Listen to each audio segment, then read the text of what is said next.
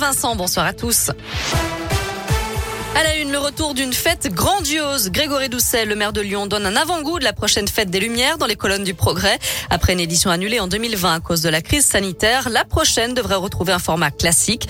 Des animations sont prévues jusqu'au parc Blandan dans le 7e arrondissement, aux subsistances aussi. Et la programmation sera adaptée aux enfants cette année, d'après Grégory Doucet. Il freine un peu trop brusquement. Ses passagers sont bousculés. Un chauffeur TCL a dû appeler les pompiers cet après-midi après un freinage un peu trop marqué à Rieux-la-Pape.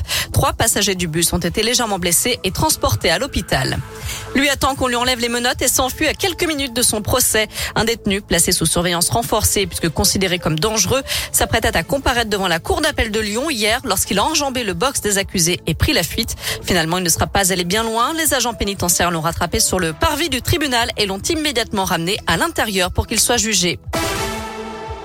Dans le reste de l'actu, la mort d'un soldat français au Mali, le maréchal des logis Adrien Quélin, 29 ans. Il appartenait au 4e régiment de chasseurs de Gap. Il est décédé accidentellement lors d'une opération de maintenance. Des milliers de sites internet inaccessibles pendant près d'une heure aujourd'hui. C'était à cause d'un bug chez l'hébergeur OVH. Et puis autre bug sur Snapchat. Les utilisateurs n'arrivaient plus à envoyer de photos ce midi et certains comptes étaient complètement inaccessibles.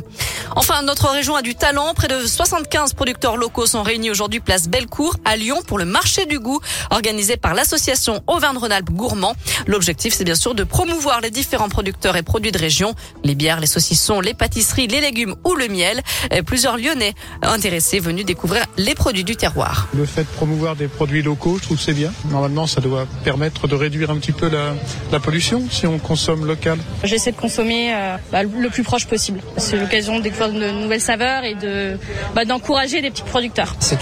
Et oui, le marché du goût, c'est jusqu'à 20h ce soir sur la place Bellecour à Lyon.